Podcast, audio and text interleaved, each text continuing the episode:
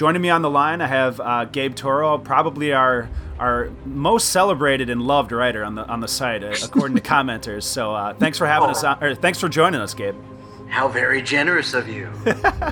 Thank you. Yes, yes, and also our fearless leader, Rodrigo Perez. Welcome. Hello, hello.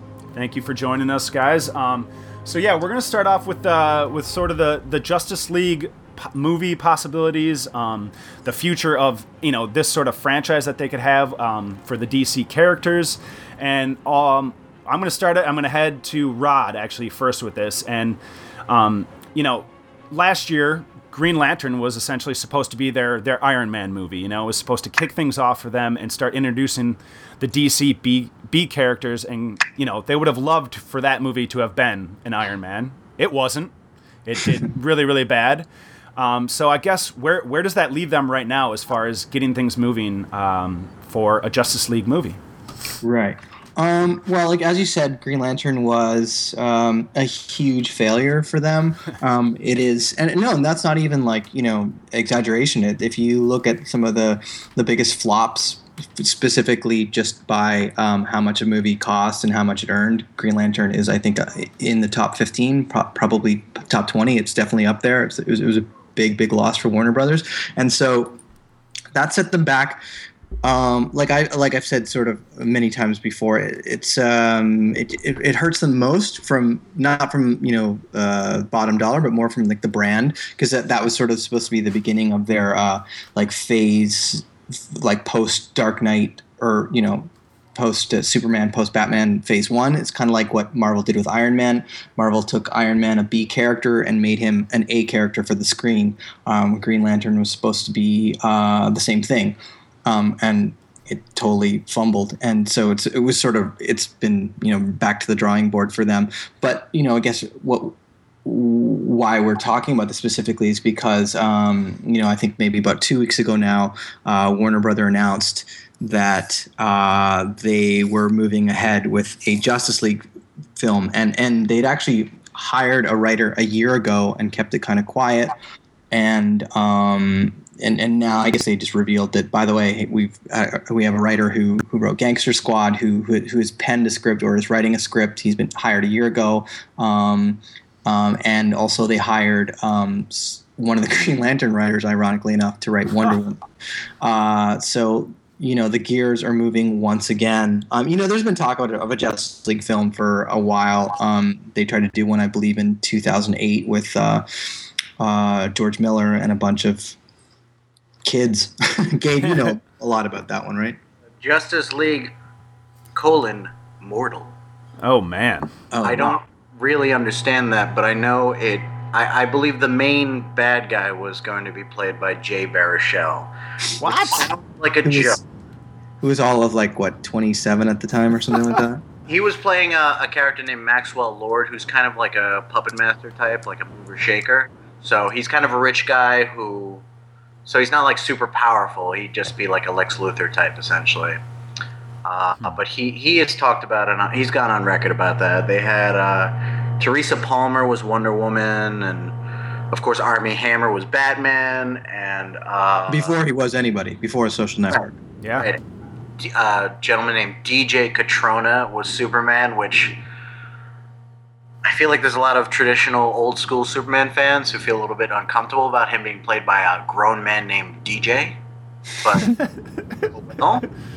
Uh, George Miller was uh, in pre production with that, I understand, and they just, you know, I think they pulled the plug because not only was it very expensive, but they didn't know what they were doing with where where Justice League fit in with the rest of the history. They had the Batman universe, they were tinkering with the Superman universe, and they ha- wanted to do you know solo movies too at some point, but they didn't have a full plan. So now they have they have Flash and they have Martian Manhunter in this movie, and they have all these characters, and um, I think the confusion of that mixed with um, writer strike cost of this and the writer's strike. Yeah. Yeah, it, it was like right around the time of, uh, I believe it was like the late 2008 going into 2009 writer's strike when, um, I mean, I'm, I'm sure it would have been a mess anyhow. And, and I wouldn't be surprised if uh, Warner Brothers would have pulled the plug anyhow.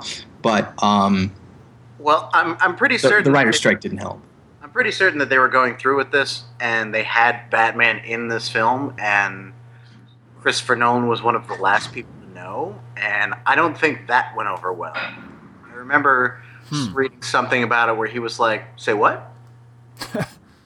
No, come on, he must have known. And you can't. I mean, those things are in the trades. They're they're pretty out there. You kind of have to be pretty deaf to not know that that was going on, right? Yeah, but all all a guy like him needs to do is make his voice heard very particularly. So I think it's the sort of thing because Justice League has always been, you you know, I mean, it's it's a well-known property. It's always been in the pipeline for a very long time. Right. So to know that George Miller is doing like psychiatric counseling with these actors to play these characters in Australia, I mean, you know, at a certain point, you got to weigh the pros and cons of pissing off Chris Nolan. I mean, his brother's like a super assassin or some shit, right? Well, Right. I think more importantly, it boils down to uh, not pissing off, but like hurting the brand. And I think you know, with a media with a medium age of like actors that are like, I don't know, probably somewhere between you know 27 and 30, and probably some of them actually look more like early 20s. They were It- all you know- much younger. Yeah, I mean, people joke that it was like Justice League for, for kids or something. Like, I mean, I, I think ultimately they would have hurt the brand, and you don't want to um, stumble with a huge property like that going out of the gate. Um, it's it's better to take a, a bath on however much money you spent on pre-production, which they did, and you know they had people in Australia. I remember reading something about Armie Hammer himself saying, you know, he put on the Batman costume and things like that. Um, but it's better to, to take that hit rather than than you, you, the brand ultimately is is uh, um, what you don't want to hurt. is the best way for Warner Brothers to to start is they they almost do the inverse of Marvel. They're they'll have to basically start with a Justice League movie. I mean, is that is that the way it's going to go down? Yeah, they're not going to have they're they're not going to have a, a, a like a ramp like launching pad like Marvel did. Marvel has you know uh, at least one film for every character going forward. You know, before the Avengers, um, there's Iron Man had two. You have the Hulk, you have Thor, you have Captain America, and then that leads the way for Avengers. And Avengers is kind of was super fun and, and entertaining and uh, I mean well written, but also you know it had that sort of like uh, uh, for lack of a better word like Empire Strikes Back Yeah. quality to it where you don't have to it's the, it's essentially like almost in a sequel. We already know who these people are. We know what their fears desires issues are etc um, and then and we know who they are aside from you know maybe we have to introduce hawkeye a little bit. We already know who scarlett jo- johansson's character is. And then we just have to play with who they are and the, the dynamics of one another. And but you don't have to worry about um, you know character establishment and development and the justice league would be uh, extremely difficult because you don't have that lead up and you'd have to do assu- presumably they'd want a big uh, a big movie and, and you know with a lot of set pieces and action pieces and things like that. And um, while character can be developed on the fly as you go which arguably the avengers did as well um, it's would just be a lot more difficult. I would assume the recommendation would be for them to keep the amount of characters uh, as low as possible because you know the, there's uh, like not hundreds, but there's a few dozen Justice League characters over the years. If actually, if you probably did the math, maybe there's up to a hundred. You're saying that they won't be able to build these characters within the, within the course of a single movie, but that's kind of what every movie does. I mean, The Dirty Dozen didn't have 12 prequels, you know? Sure. I mean, Absolutely. No, I, I, I completely agree with you. I guess the difference is the Dirty Dozen didn't have 50 years or more of, of comic legacy to them.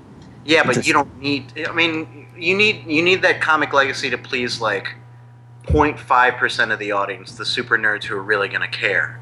You know, that, you know, oh, you need to really do justice to Martian Manhunter, you know. Absolutely. However, um, that doing justice to the character is what ends up bogging down a lot of these superhero films. You know what I mean? I mean, we've seen it already in, in, in lots of them where they have to, um, uh, you know, there's so much, you know, trying to get, I don't know who Daredevil is, right? That, you know, like it, those films turn out. I mean, I think in all those films, they're, they're the writers, and usually, and usually is the case. Their heart, their hearts are in the right places. They have good intentions, but Well, I find the- like a lot of these characters in movies get bogged down with like um, character development stuff that ultimately doesn't really matter. The problem is the problem is uh, a generation of filmmakers who aren't very skilled, very literal minded. So the origin story has taken place taken the place of the the charming or clever shorthand, the sort of thing where we met Indiana Jones and we got him. You could you could pull that off with Wonder Woman, who it should be even easier. She shows up, you get it. She beats some guys up. She Yeah. No. that you know, so, you know, all you need to do is have a character say, "Oh, she's an Amazonian." Bam, that's it. Wonder Woman. You know. No, you're right. Just, Indiana Jones doesn't, um, you know, doesn't. You lear- again, like I, I like to always say, you learn along the way. You know, Yeah, yeah. about who this person is. Um, there's no, but Indiana Jones wasn't a comic book or a book or whatever. And a lot of these movies, they just feel so obligated to um, setting up this sort of like Right. A B C origin story that they just become really dull and bogged down in that way. But maybe the smart tactic to take is, you know, we we've been fully ingrained in comic book movies for over a decade now, you know? Like we understand how it generally works. So I think that's the way that would seem like the smart way to go with it, you know? Less just just start us right in the middle of the action, almost like a Bond movie where you have uh, Right. a scene in the beginning, an action sequence that can introduce you to the main characters of the Justice League, and then um, you know you learn as you go from the other characters. I- yeah. I think I think the comic book boom has taught audiences two things: one negative, one positive. And and one the negative element is that you know they expect the origin story, they expect this long drawn out thing. You don't really need it, but people tend to like it. You know, so it's it's a staple of the genre. But another thing is that because you've had this this long history of comic book characters and doing whatever, uh, doing whatever on screen, showing their abilities, people are more willing to accept. Okay, this is this guy's gonna fly. This guy's gonna have super strength. This guy's gonna. So, you know, you have more leeway to break that formula at that point because audiences will see a guy maybe in a cape or, or like the Flash or whatever, and they'll be like, he's gonna do something spectacular. I don't really need the specifics. I'm just gonna watch it happen. You know, I mean, how many of these, even the good the middling to good superhero movies, how many of them have characters where they start showing up, they start showing this uh, uh, special ability that's not fully explained, and you're just like, all right, this hasn't been well defined, but I'll go with it. Can anybody really specifically say what Loki can do? and the Avengers? I mean, what his special ability is? I, he's apparently strong, and he can control minds, I guess. sort of. Yeah, kind of. Yeah. It, you know, so you can kind of get away with that. Mm-hmm. Right. For the Well, I, I, I guess we all can agree then, like maybe if they dispatched with the origin stories and just get right into the tale, um, it's probably the best thing they could do. And, and I think it's probably the only way they could do it anyhow. I'm sure they realize that because if you try and tell even five origin stories in one movie, Oof. you're going to have. I mean, like if you look at X X Men versus X Two. X two is uh, everyone feels is uh, it's, it's generally perceived to be one of the best superhero movies, and a lot of it is because you just jump right into the action. The movie just goes away because you've already got the first one that was pretty dull. The first one is like seventy five percent origin stories, twenty five percent at the end of of uh, you know uh, action or whatever. Not that I'm saying action is the best part of it, but um, it's just so much like uh, it's like so much foreplay. You know, you just want to Yeah. get to something, and X two just um, it just tells a story, and, it, and it's running and going, and even the new characters introduced. There's no origins to them. You just learn about them along the way. Um, uh, and I think you know, it's generally perceived to be one of the, the best superhero films. Uh, so maybe you know they're going to take that approach rather than like how Aquaman met like you know the Flash or something. And uh, you know if you're going to go get into their their uh, origins tell and telling them all, you're going to have like a three hour movie or something. Didn't they also announce after the Justice League announcement that they had a writer for Wonder Woman? That's right, and he's one. I think Michael Goldberg. Um, That's right. maybe Goldenberg. Uh, I can't remember, but he is uh, he is one of the guys who wrote on Green Lantern or Green Lantern Two. I can't remember. Jesus, Warner Brothers, what are you thinking? Yeah, I mean that's I think what a, a lot of people felt because it's uh, you know You- like why this guy? You Yeah. make Green you make Green Lantern. I feel like you kind of should expect to be locked off the Warner Brothers lot at that point. you lost them a lot of money.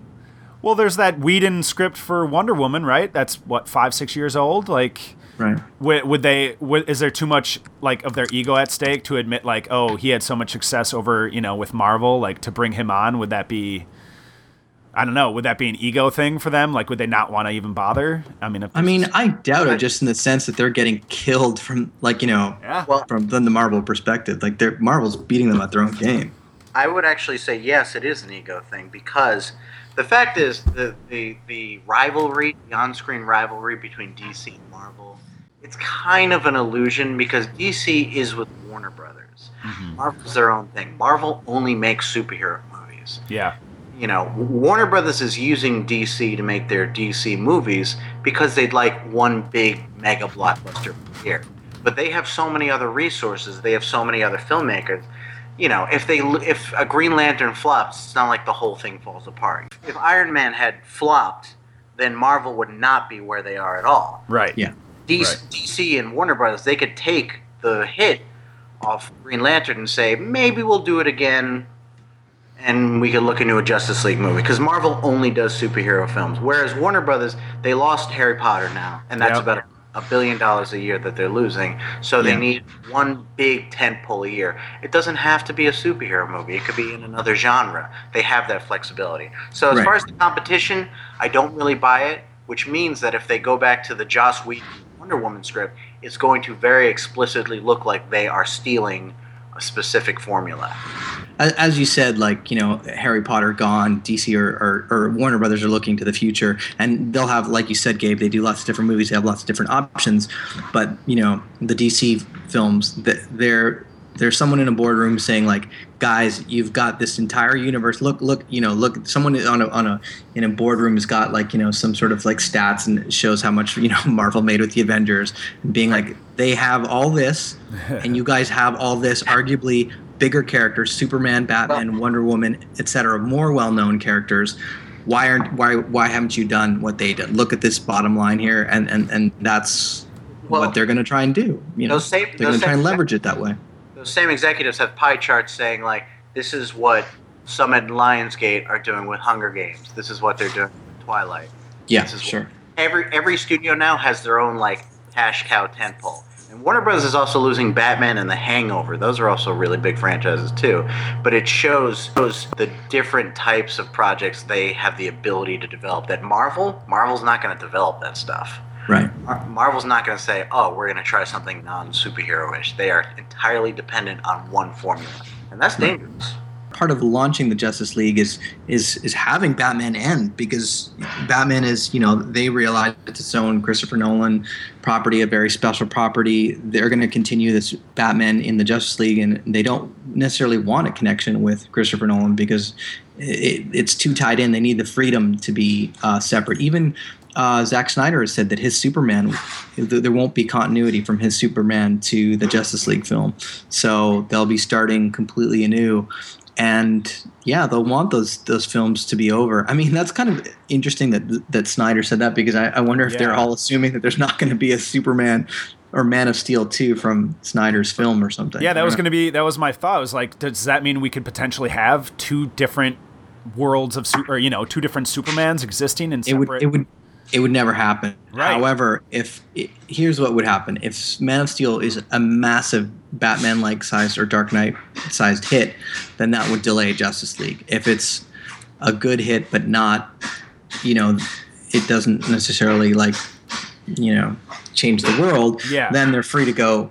But they, I, I would I could never see them from a brand perspective have, having both going at the same time. Absolutely not. There's so either one or the other. So it's either Man of Steel takes off and they do a sequel with that same actor, or um, it, it is it does what it does, and, then they move on to Justice League with um, a whole new set of actors. And then the idea for them, since they they likely won't be able to do the Avengers Marvel style, you know, one lead up film to each one of them, they'll do the reverse. They'll do Justice League, and then if that takes off, they'll do solo films from all those guys with the same actors. Yep. Yep. And I I think it's it, what it comes down to is it's that that brand that is key. Like they can't. I think the best thing they can do is take their time, right, and you know get it, get the script right, and get the right director who can who can somehow balance these pieces. You know, like because in the wrong hands, it could be. Um, not that it's a terrible movie, but it could be a kind of a mess where you don't even know anything about any of the characters, like something like Black Hawk Down. You know, not a terrible movie, but like you don't know who any of the characters are and something like that. It's just a mess of action, you know. Right. I think it's uh, very optimistic to think that Justice League will be anything like Black Hawk. That's very optimistic viewpoint. Fair enough. Fair enough. Now, I guess all we can say is we wish Warner's the best of luck because it ain't going to be easy. Enough! You are all of you beneath me. I am a god, you dull creature, and I will not be bullied by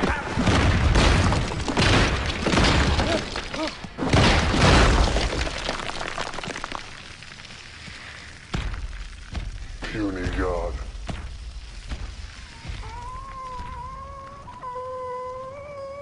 Now that the Avengers is an official monster hit, um, third biggest film, uh, you know, worldwide of all time. Um, it's huge. So, so what's next? So, Gabe, why don't you tell like what what are some of the things you've been hearing about Iron Man three that we can get into, um, as far as like rumors and things like that? So uh, I, we know most of most of the story about Iron Man three. He's facing off against Ben Kingsley, who is playing a version of the Mandarin, which is sort of a code name sort of thing. That was rumored for a very long time. That's actually true, and of course they're borrowing from this Extremis storyline that involves. Uh, poison nanomeds that control the armor. So we got a lot more armor and a lot more fighting. Shield is still a presence in these films. I understand they said that Iron Man 3 would be more of an independent sort of thing, but Shield is still going to be a very big part of it. They are they want to have a, another relationship like the one that Iron Man had with uh, Phil Coulson. So the original idea was to have a, a comic character, a character from the comics named Alfonso Macaulay, uh, and they were going to have Val Kilmer play him.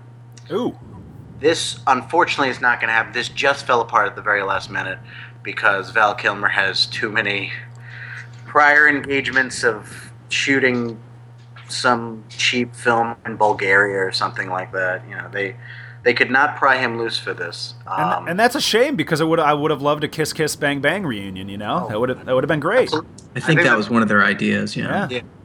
Yeah, so I, from what I hear, they've kind of dissolved his character and filtered it through Maria Hill, who's going to be a part of it, and also uh, Happy Hogan, who's coming back, and uh, just Gwyneth Paltrow, who has a very small role this time around.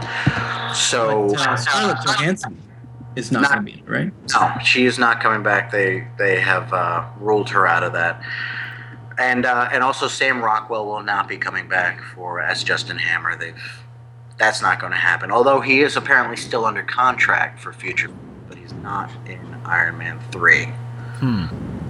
So um, one of the bigger characters in um, Iron Man three is played by Andy Lau. Yes. who a lot of Hong Kong uh, film fans might know and he is apparently playing a very very different version of a character in the comic books known as radioactive man obviously they're not going to use that name he's apparently uh, being brought in because marvel has an eye towards a little bit more diversity in these films so i believe he is going to take up a uh, relationship with shield in some aspect and he's going to be a major character that may pop up in future films so, but other than that, we know everything about Iron Man three so far. We uh, William Sadler was signed on recently. He's playing a general uh, because they're trying to give more things to do for Don Cheadle. War Machine will be a primary character in this, Yep. and um, you know, I, I think that's it as far as uh, Iron Man three. We know most of it. You know, we know uh, Rebecca Hall is in it too, and uh, Guy Pearce is playing a scientist, Adrian uh, Adrian Killian. Uh, so that all that information is pretty much in the open. Now, what we don't know is that apparently, and this is still because they're still shooting it right now, but they're the eyes are on a post-credit sequence for Iron Man three, and we'll be spoiling things for if, if anybody's listening, we'll be spoiling a little bit. Yeah, I mean these things are let's call them rumors for now. Yeah. Um, but they are um, things that are apparently in the works, and will um, some of it has already been hinted at by some of the filmmakers involved too. Right. So a post-credit sequence for Iron Man three supposedly involves uh, Andy Lau's character. I think his name is Chen Lu. Uh, I believe his character comes face to face with either a mask or an unmasked version of who we know as Ant Man. And this is what Edgar Wright was possibly discussing when he said he hoped to shoot some Ant Man this year before shooting his next film at World's End. Apparently, he would shoot the post credit sequence for Iron Man 3, introducing this character.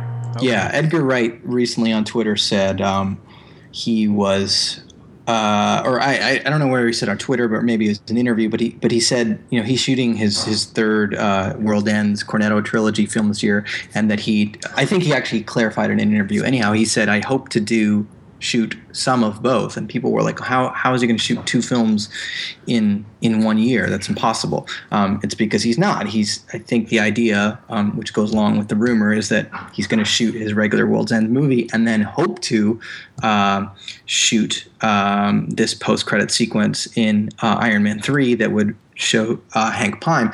One of the problems that you know of hoping to do this is probably twofold. One being schedule two being have they cast Hank Pym? Probably not quite yet. So um, they would need to do that, obviously, if they're going to properly meet him unmasked. Um, because that's going to be the guy you don't have whoever that's going to be someone different in, in the Ant Man movie. So, Yeah. but the the, uh, the rumor is that's that he's going to appear and that's going to tease the Ant Man film. That's Well, and maybe Edgar coming. Wright's Edgar Wright's camp, they're they're apparently pushing for Simon Pegg as Ant Man. Is that is that yeah, that's that's been mentioned yet, but they are not in casting right now. They're, you know, there's a couple names being bounced around, but I don't really want to give them any credence. It's just too early. okay? Yeah, Okay. and there's been names bouncing around for a long time. The other thing is you got to remember um, they'll have, you know, even though he said, you know, I hope to do it this year, they'll have up to whenever Iron Man three comes out to do that. That that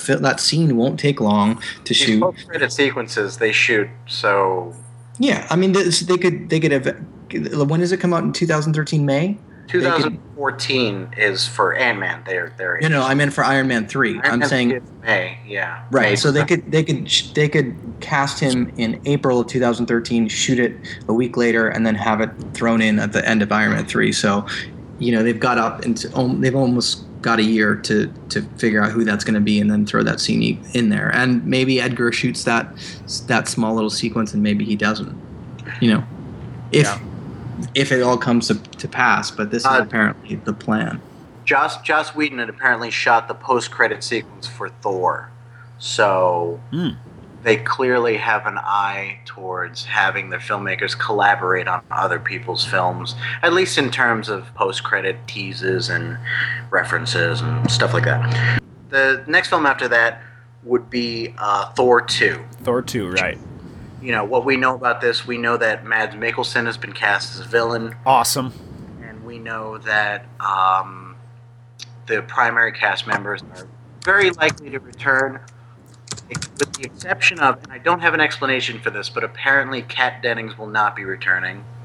Uh, That might make some people sad, Maybe. some sadder than others, but her character is not a part of this uh, this film. So.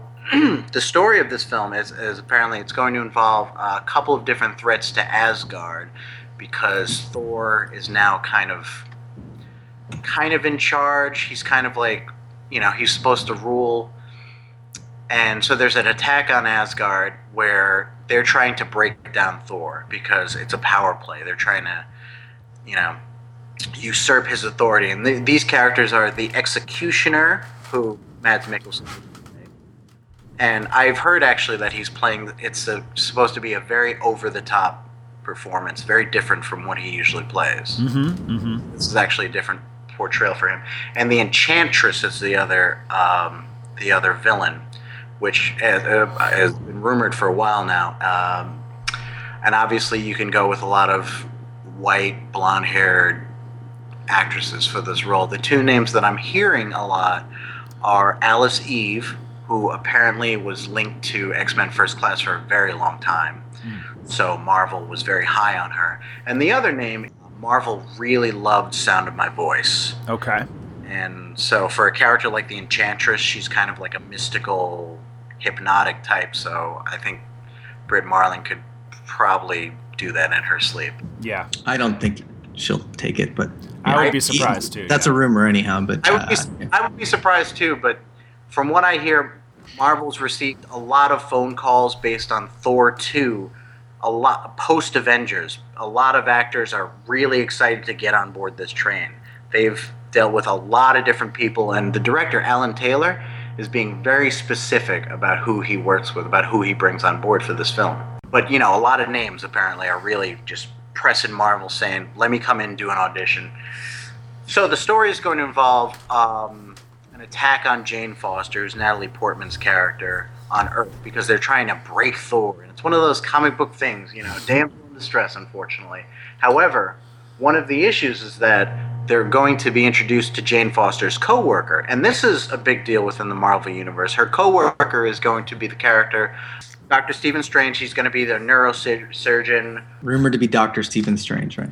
rumor, yes, who uh, works with Jane Foster, who kind of, who's willing to listen to uh, her about her discussions about Asgard and all this mystical stuff. He's really into it. He's really interested in it. And one of the items from the Asgardian trophy room is apparently the Eye of Agamotto, which is a, and this is super nerdy. Excuse me. Uh, apparently, it is uh, uh, an amulet that gives Doctor Strange his powers in the comics. So that's going to come down to Earth. Doctor Strange is going to find it, and he's going to adapt his powers. And he is a big factor in this film. He's in all three acts. This is not a cameo. This is not a very small appearance. Uh, if if they are sticking to what they have so far, and I believe Thor two starts shooting soonish, then Doctor Strange is a major character who ends up helping Thor uh, within the plot line of this film. um, to help uh, boost that posit. Um, the eye of again, this is super nerd, nerdy, but that that amulet, um, the eye of Agamotto, was actually spotted in the first Thor film. It was in um, uh, some like throne room, I think of like uh, Odin or something like that, with his prizes Yeah. and stuff like that. The, So the, As, the Asgardian trophy room, yes. yeah, so that's an it's already you know Marvel loves to throw in those connections early, um, and uh, so if that does turn out to be true, uh, you know it's already been set up that it's been in that throne room. So if you know Doctor Strange or Doctor Stephen Strange appears in the second film. Uh, you know, I guess that's the rumor, but you know, it, it sounds plausible. I mean, the other thing is, I guess, uh, there. I think I think a lot of that's going to come down to casting. They're going to have to get someone who they think can can um, not only lead a. Uh, well, the, here's the other thing. This interesting thing. You can set up all these things. It doesn't necessarily mean you have to have a movie, but putting that actor there is like okay, great. So we've introduced him. If at one point we want to make a movie, great. At the same time, there's got to be that concern of is this an actor who can lead a, a solo movie? And if so, great. But how much do we have to pay him for this sort of supporting role in Thor? You know, so there's a, there's a lot of like um, I think interesting juggling that they're going to have to do to pull that off. And if they don't, I think that they could still arguably introduce that character in a small way um, without having to give it a, a major role in Thor 2. Like they could they could do it with um, uh, again the um, uh, post credit sequence. Right, and and a lot of these, uh, a lot of the things the characters have to do on screen are very much power based and special effects based, and a lot of them, a lot of these characters do exactly the same thing. So if you don't have Doctor Strange in this movie, chances are some of the characters are just going to be doing the same stuff that he does. Mm-hmm. You know, Loki's still there. Uh, the Warriors Three are still going to be there. Idris Elba's coming back as uh, Heimdall. Nice. You know, they the whole cast is coming back there. So you know, the name that I'm I'm hearing a lot of names for Doctor Strange, but the one name that apparently Marvel really wants, and they're not sure they're going to get, but the one guy they- Probably means they're not going to get him. But they want him bad, and uh, they're going to put the Jets on this, but they want Joel Edgerton apparently Hmm. to play Doctor Strange. And the unfortunate thing is that Uh, this would be shooting near the end of the year, and he's going to have a lot of press obligations, apparently. He's got a lot of films coming out, and he's got the Oscar films coming out. He's got uh, Great Gatsby he's in. Kathryn Bigelow's Bin Laden film. So that's a lot of, I mean, that's not just shooting, that's also, you know, promotional and Oscar obligations. So, you know, it's he it can be done, but a guy like him seems very specific about the types of roles he picks. So, but I understand why they want him, obviously, and that would be a major coup if they got him. It, that sounds like getting uh, having the foresight of getting Jeremy Renner for Hawkeye, who you know, if all goes well, is going to take off with the Bourne Legacy. So. Um, it's a The, smart uh, move on their part, and they got him. They got they got in early before he was a huge star. So like the, the deal that they set up was um, probably much different than they would have been if they would have got him if they would have got him like today. You know. The other names that they're mentioning for Doctor Strange, honestly, I would say if They're they, not going to get those. if they end up with any of those, maybe you want to just not use Doctor Strange. You know, the next film after that is Captain America 2, and this film is still early. Obviously, they're still writing it. Mhm. And uh, they've been kind of batting around a lot of different suggestions for it. And one of them, uh, one idea that is not going to happen, but it was a very, very strong in consideration, was to have a way to reintroduce the Punisher Ah, and um, to reintroduce him into the Marvel Universe and have him at odds with Captain America involving a, a terrorist organization that Captain America was try- trying to shake down. But uh, that is not going to happen, unfortunately, mhm. for one reason or another. But there's a number of different stories they, they tried to juggle, and that one just got the axe. They had to get rid of it.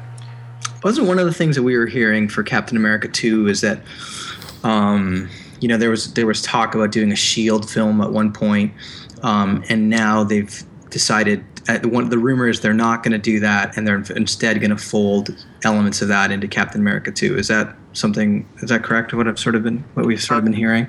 Yes, uh, you're gonna have a little. First of all, you're gonna have Hawkeye and Black Widow, and there's going to be more of a romantic element apparently between the two of them. Okay. Shield is going to be very much involved in the situation and in the storyline that they have for Captain America 2.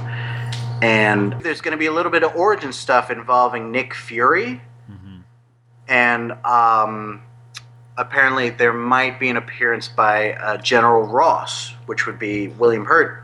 Uh, he played the character in The Incredible Hulk. Yep. And from what I hear, they're definitely trying to retain as much continuity from in, The Incredible Hulk as they can, even without Edward Norton. Right. So, um, so there's gonna be it's it's a Shield movie, and they're gonna be facing off against uh, Arnim Zola, who was the character played by Toby Jones in the first film. Ah, okay. He is brought back as a comic fans could explain this better than me, but he undergoes a very peculiar transformation. I'm not even going to try to explain it, but he ends up looking real freaky. uh, it's pretty nightmarish. and, and you've already got Toby Jones, so that's probably going to be visually interesting. right. Um, and they're also going to go into the story of the Winter Soldier, which is the resurrected character of Bucky from the first film. Now, the actor who played Bucky, Sebastian Stan, I believe he was signed for a number of films, not just two or three. Um, so he will be back as the Winter Soldier, as a Russian spy. And um, so you've got the Winter Soldier, you've got Arnim Zola. There's a Russian terrorist organization that may or may not be affiliated with Hydra from the first film. I haven't heard anything about Red Skull, but again, they're still writing this. They just hired the Russo brothers to direct, um, and the Russo brothers apparently they uh, are pitching a heavy action approach. So, you know, a lot of fighting, a lot of spy stuff. You know, with the uh, with the origin material with Nick Fury and uh, General Ross, possibly with a little bit more Howard Stark because they're incorporating some flashback elements as well. Okay. So again, it's still early, so I don't know if it's going to be like flashback and modern day 60 split, something like that. But they have a number of pieces in place for that so far. And Captain America, uh, uh, they, they're considering also bringing uh, in the niece, or was it the niece? Uh, I'm not sure about the continuity, but the distant relative to. Uh, Hal- Hayley Atwell's character. yeah, yeah. Was it Carter? Sharon Carter? Yeah, Peggy? Sharon Carter. Yeah, Peggy Carter was in the first film, and Sharon, her relative, uh, Atwell is apparently signed to possibly reprise her role, but as Sharon Carter. Ah, What? that's weird. It, it, it was already pretty weird. yeah, true.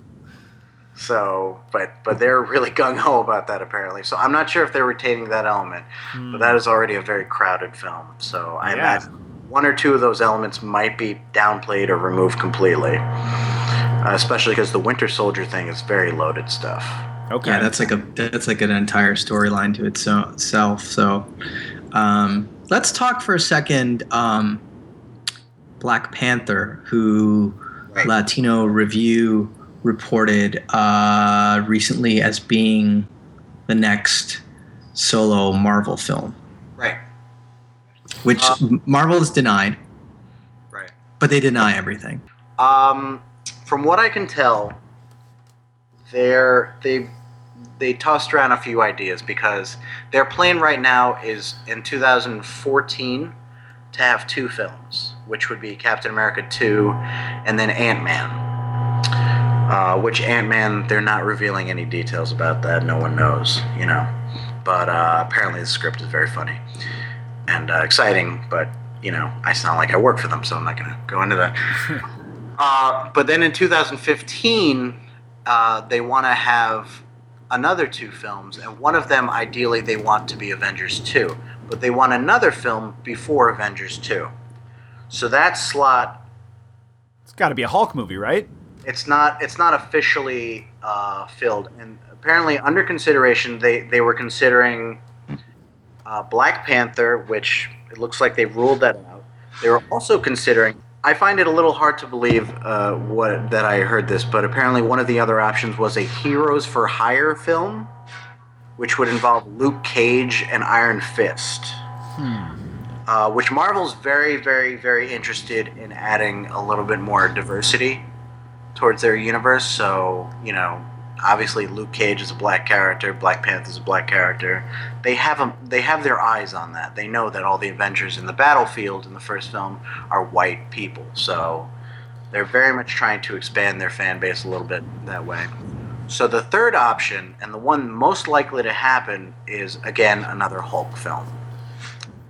Um, and um, this is where Black Panther comes in, where they'd use the Hulk to kind of springboard Black Panther in there. Apparently, Black Panther would be in charge of a team sent to locate the Hulk for the purposes of uh, General Ross.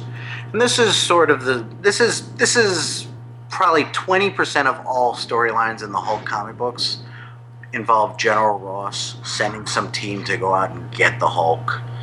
So this is more of a classic comic booky approach, and they would have Black Panther fronting this team, where you delve into his background and his origin as well, and that would be an you know a major role, much like Doctor Strange theoretically in Thor two. I mean, I like I like those ideas because they they set up these characters wh- whether they happen or not. I like these ideas because they they if hey if there's no movie great, but we've set up this character and he's there for the for the using and and and in that way the, the launch pad is is being taken care of. So when you get to a solo movie, you got less to take you got the less origin to deal with. Right. And um, uh, Hulk 2 also, uh, and again, it's very early. I mean, they don't even. I mean, maybe they do have a script, but they haven't, you know. They're obviously not very far in it at this point because this is possibly a 2015 release. I think this is all in the ideas stage and Right. possible ideas. Apparently, the person who's shown a lot of interest in the second Hulk is Joss Whedon, who would be, who apparently volunteered Drew, Godd- uh, is it Goddard or Drew Goddard? I think Goddard. Goddard, just Goddard. Um, Who directed uh, Cabin. uh, Cabin in the Woods, yeah. And uh, apparently the idea right now, and this obviously could change, but the idea right now is to have Whedon and Goddard co-write the next Hulk film for Goddard to direct. Uh, apparently, they're very big Hulk fans. If you couldn't tell that from Avengers, I'm sure. Yeah, he did a spe- spectacular job with the Hulk, and not even, I would argue he did a spectacular job with the most important part of the Hulk, Bruce Banner. Yes. Yeah. Evan Ruffalo was key, though. I think they finally got the right Bruce Banner right now, though. Yeah, they finally struck that right key and tone and note, uh, adding a, a, a tiny uh, sliver of humor throughout it, this sort of self-deprecating. Um, I love the idea that you know they introduced that he tried to kill himself. You know, um, that there's a lot of loaded stuff that they introduced into that character, which I think is really cool. Um, he Ruffalo really sells this sort of like yeah, I, yeah, I, you know, sort of like admits that he tried to kill himself and he's damaged and fucked up, and I, it just, it, I what I love about everything they did with Banner. I mean, how many lines of dialogue does he have? How many lines does any character have in that film, right? But you know, he's got maybe like I don't know, fifteen or something like that main parts of dialogue, and each one of them counts. You know. Yeah. Well, in this I, Hulk I like that writing. Yeah, well, the Hulk, this solo, this next solo Hulk movie, I think is still going to be really tricky though because they haven't gotten it right in two previous iterations. At least as far as I'm concerned, you know. He worked. He worked great as a part of the team. I just, I wonder how they're going to pull off the solo movie. You know. Well, like I mentioned, um, they're really trying to borrow as much from Incredible Hulk as possible. yeah. And and that uh, suicide scene, I do believe that is a version of a scene that's deleted from Yeah. the Incredible Hulk.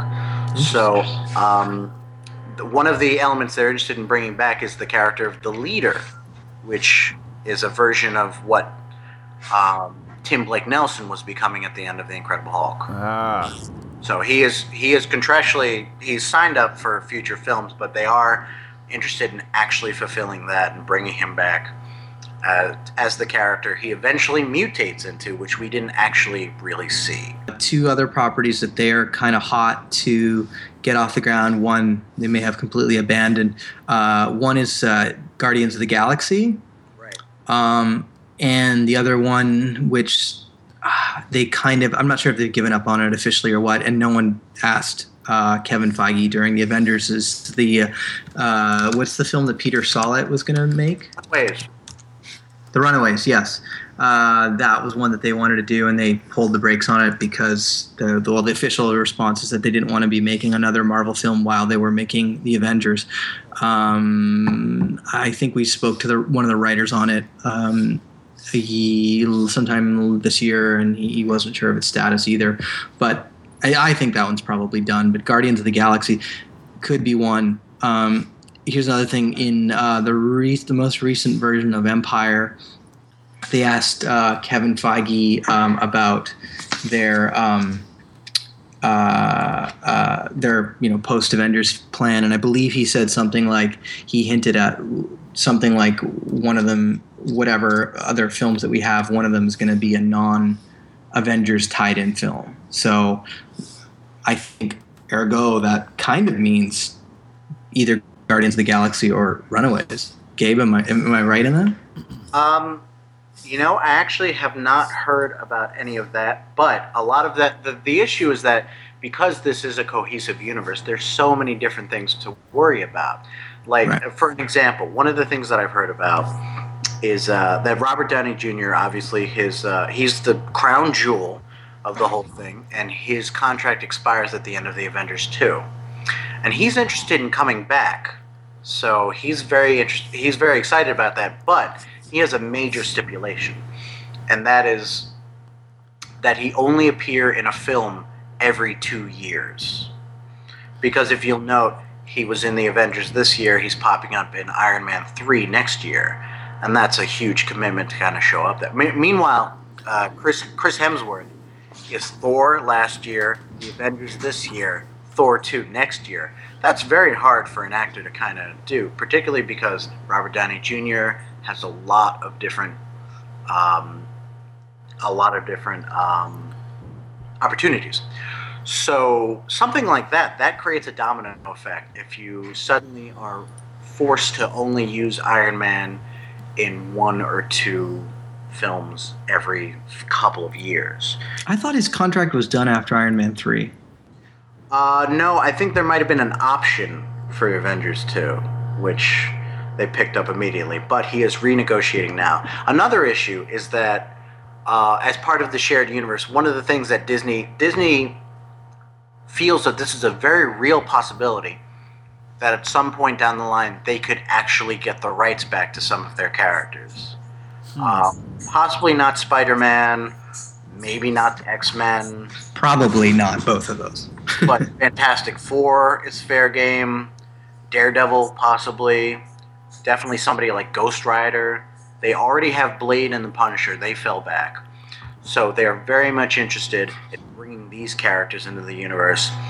So much that apparently, even though this seems unlikely, they have discussed on a, a third Avengers film somewhere down the line if they get the rights back to one of those major characters, then that changes the whole landscape. That changes the whole plan um, as far as where these films go and what happens in them and what films are going to happen. So something like Runaways, which seems kind of like Small Fries, it's always going to fall behind one of the bigger properties because once you have a success like the Avengers, you want to have another success like the Avengers.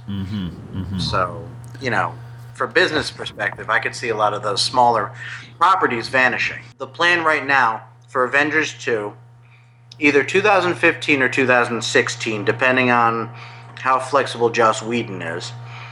And right now, the characters they are de- determined to include are Ant Man and the Wasp from the Ant Man film, as well as Doctor Strange and either Black Panther or Luke Cage. I don't understand why they're not introducing both Black Panther and Luke Cage, but it's one or the other apparently.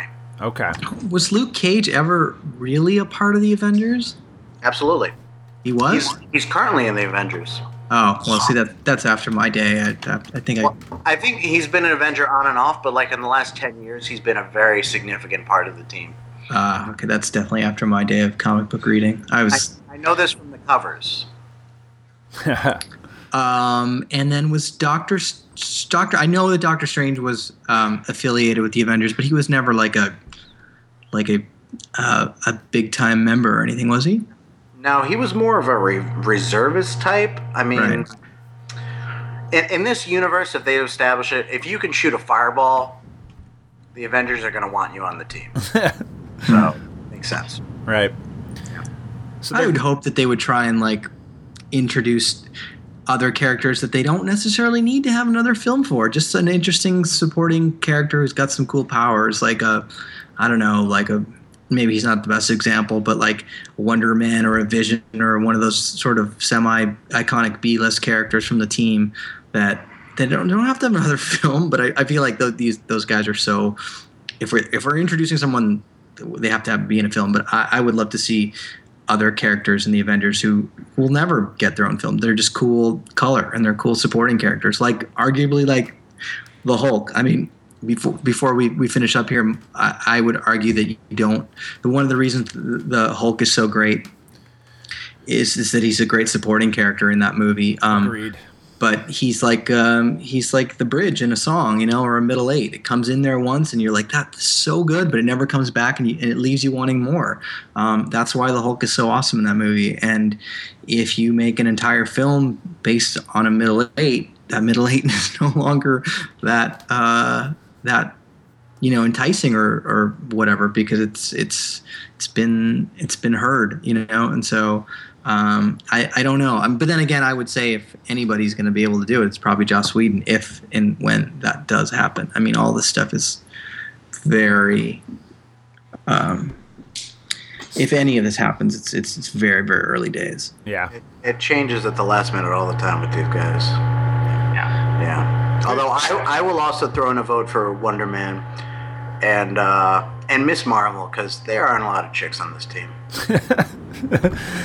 Nice. All right. Well, uh, let, let's wrap up the Marvel chat there, guys. I think I think one thing that seems pretty obvious is they're going to be digging further into the more obscure characters, and things are going to get more, way more supernatural. It looks like. So um, definitely can expect that, I guess.